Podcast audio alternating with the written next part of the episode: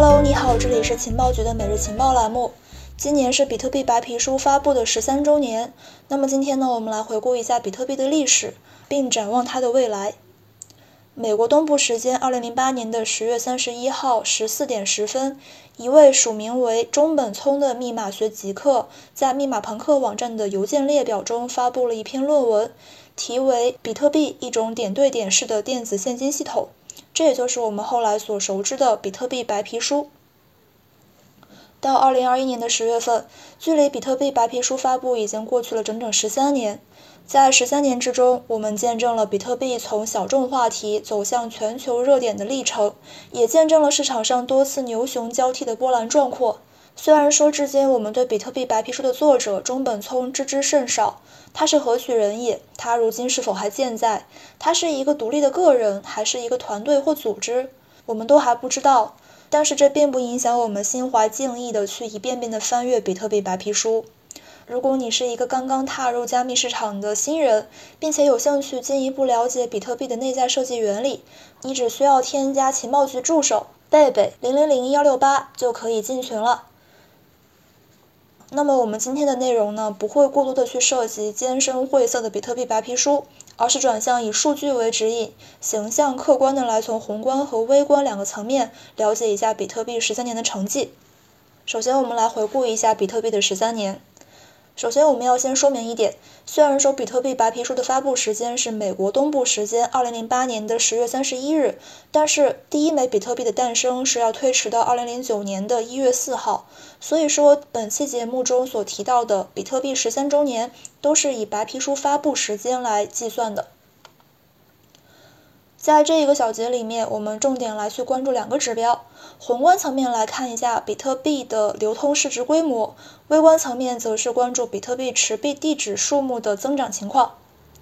根据 OKLink 统计数据，截止到二零二一年九月三十号，比特币流通量达到了一千八百八十二点七五万枚，占到了其预定发行总量的百分之八十九点六五。参考 OEOKES 平台上面的比特币最新报价，当前比特币流通总市值已经达到了七千八百四十六点九亿美元，而在今年的四月份中旬，更达到了一点一八万亿美元的历史新高，成为加密市场上第一个突破万亿美元市值的加密资产。横向对比来看，在全球资本市场上，二零二一年六月份。美国股市总市值大约是四十一点九八万亿美元，而全球已开采的黄金总市值在十万亿美元到十一万亿美元之间。也就是说，如果按照巅峰时期的比特币流通市值来计算，已经达到了美国股市规模的百分之二点八一，达到了黄金市值的百分之十以上。这样的发展速度，对于诞生仅十三年的比特币来说，堪称是一个奇迹。在十三年中，比特币的持币地址也发生了翻天覆地的变化。从零九年的一月四号，中本聪在位于芬兰赫尔辛基的一台小型服务器上孤独地挖出创世区块算起，到二零二一年九月二十九号，比特币链上地址数已经达到了八点八亿个，即使剔除了当前余额为零的地址，也高达了三千八百三十万个地址。此外，还有什么指标值得去回顾呢？首先是比特币的价格，这个当之无愧是一个热门指标。实际上，在比特币诞生之初的一年时间里面，它一直都是极客圈子里的小众事物，仅仅被作为某些加密社区或网站来去打赏成员和创作者的一个工具。直到2020年5月18号，在一个叫做 Bitcoin Talk 的论坛上，一位程序员发帖表示，想要用一万枚比特币来去购买几个披萨。之后的三天，陆续有人在论坛内围观。但是很少有人会去询问他的住址，更没有人想接这笔生意。大部分的声音呢都是质疑和嘲讽，以至于连他本人都产生了怀疑，再次发帖询问：没有人给我买披萨，是因为我提供的比特币数目过低吗？转机出现在四天之后的五月二十二号，这名程序员才完成了这笔交易，用一万枚比特币换到了价值二十五美元的披萨。而这也是比特币历史上第一次有记录的实物交易。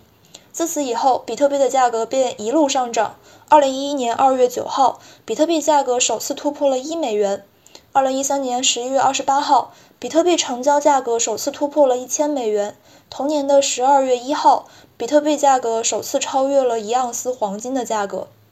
二零一七年五月四号，比特币价格首次突破了一千五百美元，并且在五月二十号首次突破了两千美元。八月十三号再次达到了四千美元，最终在十一月二十八号首次问鼎一万美元大关。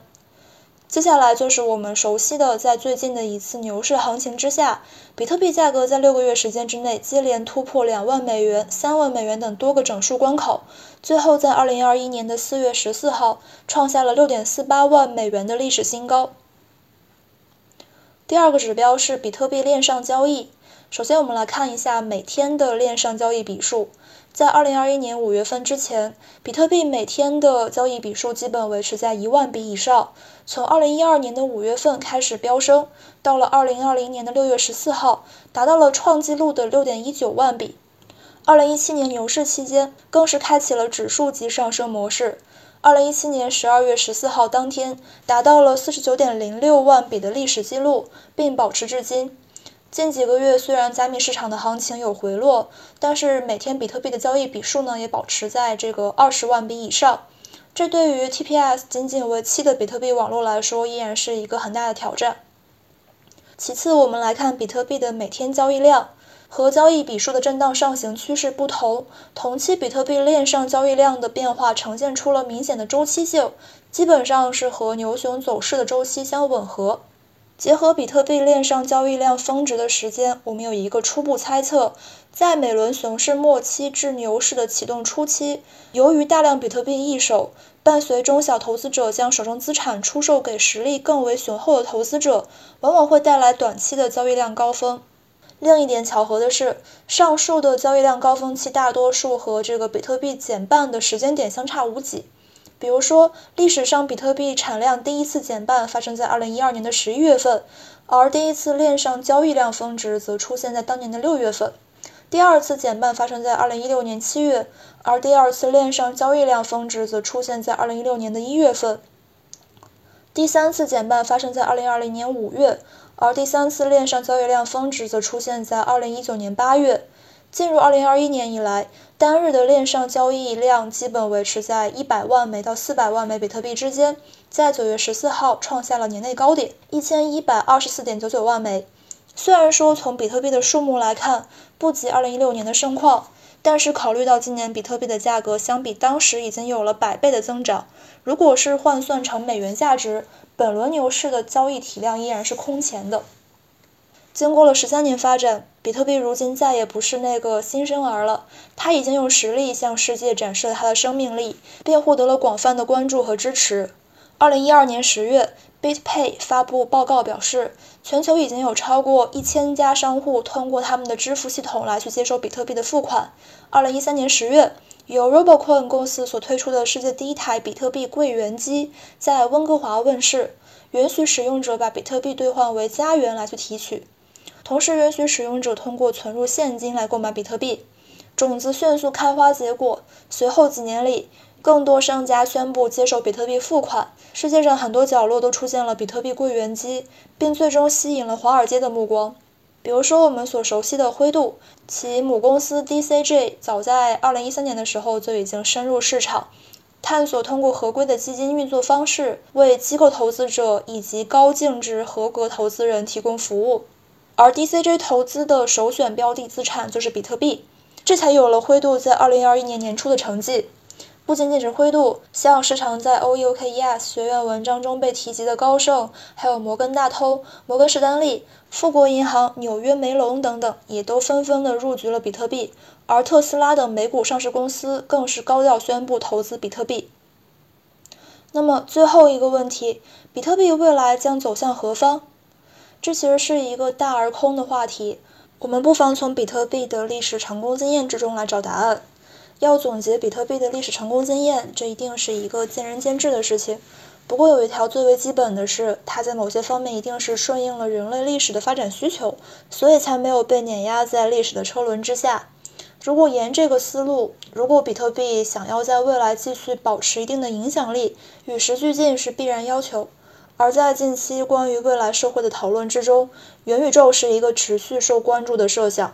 在《反脆弱》一书中提到的林迪效应，也就是说，对于自然消亡的事物，生命每增加一天，其预期寿命就会缩短一点；而对于不会自然消亡的事物来说，生命每增加一天，则意味着可能会有更长的预期剩余寿命。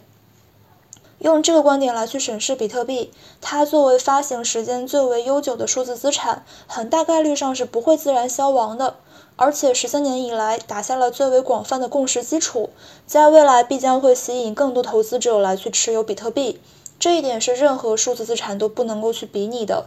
而基于比特币和以太坊在基础属性上的差异，我们认为在未来比特币可能会更多承担价值存储的作用，类似于黄金在当下的社会中的角色。那么以上就是今天的全部内容啦，感谢收听，拜拜。